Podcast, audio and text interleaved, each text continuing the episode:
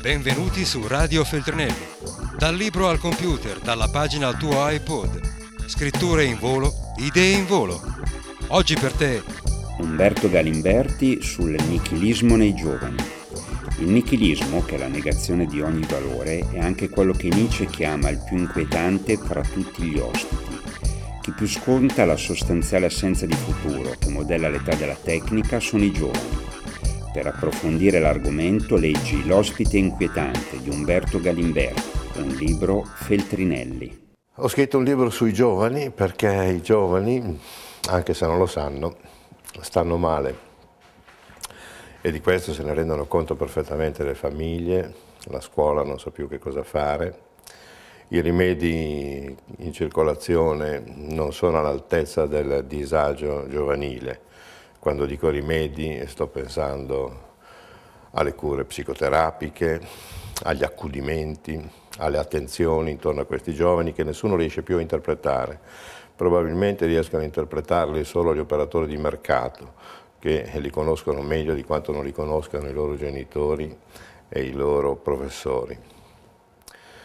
I giovani stanno male non per ragioni esistenziali, ecco questo è il grande tema del libro. Eh, è chiaro che ciascuno di noi ha dei problemi e ha dei drammi nella propria esistenza, soprattutto in quell'età di mezzo che conduce dall'infanzia all'età adulta che si chiama adolescenza e giovinezza, ma non è questa la qualità del disagio giovanile oggi, il quale non è psicologico ma è culturale. Che cosa è successo? A mio modo di vedere è successo che è entrato in casa quello che Nietzsche chiama l'ospite più inquietante, ovvero il nichilismo. Che cos'è il nichilismo? Che tutti i valori non hanno più valore e quindi non ci sono più riferimenti. Nietzsche dice non c'è più un alto e un basso, una destra e una sinistra, ogni cosa si avvolge su se stessa in un'assenza assoluta di orizzonte e di orientamento.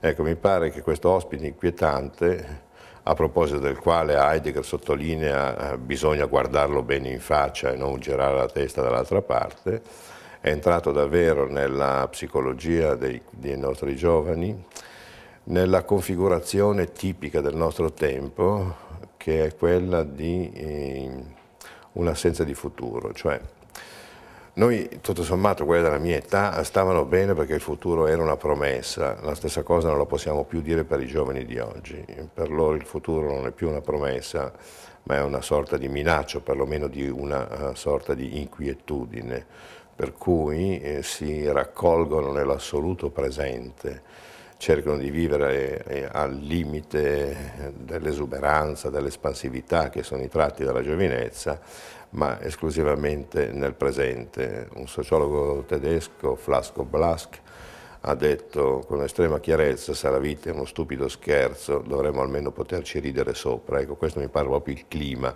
dei giovani d'oggi, non sto dicendo che tutti i giovani siano in questa condizione, ma il tasso depressivo che li caratterizza e a cui pongono rimedio attraverso il frastuono della musica, della divagazione, del divertissement, mi pare proprio una situazione angosciante che li caratterizza. Questa dimensione era stata annunciata da Nietzsche alla fine dell'Ottocento, questo ospite inquietante che si chiama nichilismo, che comporta la svalutazione di tutti i valori, per cui non c'è più alcun riferimento, oggi è diventata una realtà.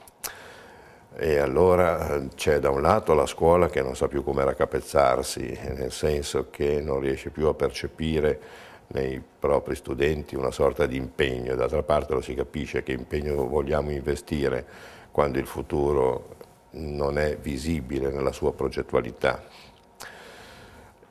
C'è inoltre in questi giovani una sorta di analfabetismo emotivo, conoscono le passioni, conoscono le pulsioni, le esercitano, ma non conoscono i sentimenti. Non conoscere i sentimenti significa provare delle sensazioni senza saperle nominare. Quando uno non è in grado di nominare i propri sentimenti si trova ad essere assalito da questi senza saperli neppure gestire. E qui non sto pensando ai casi estremi di omicidio e di suicidio, ma proprio quella afasia emotiva per cui non si sa cosa propriamente dire.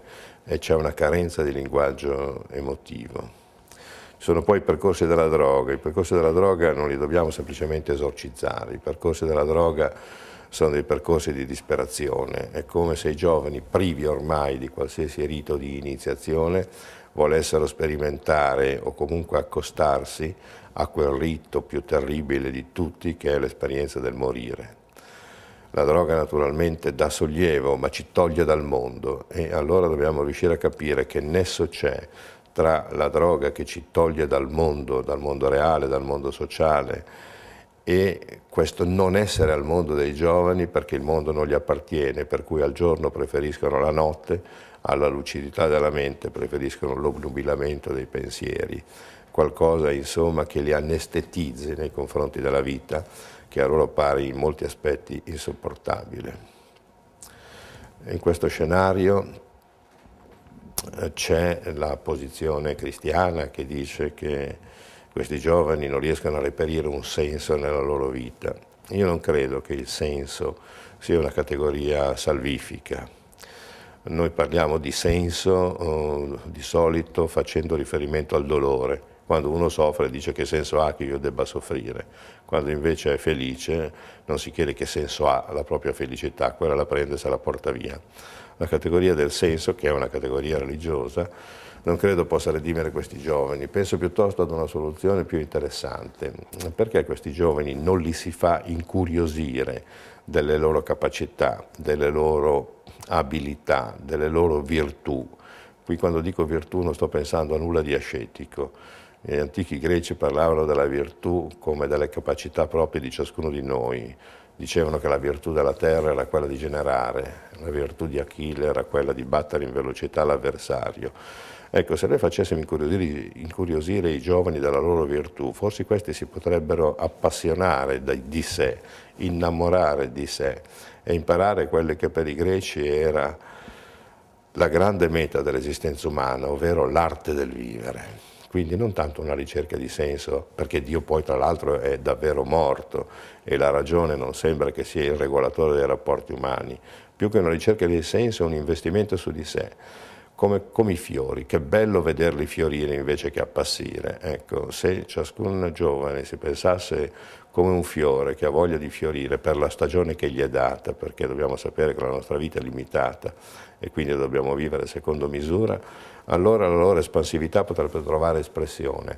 E questa espressione va cercata proprio nel linguaggio giovanile, nelle canzoni che ascoltano, nei film che vedono, nei siti di internet che visitano, lì ci sono un'infinità di messaggi, non di speranza che è una virtù cristiana, ma di ricerca di sé.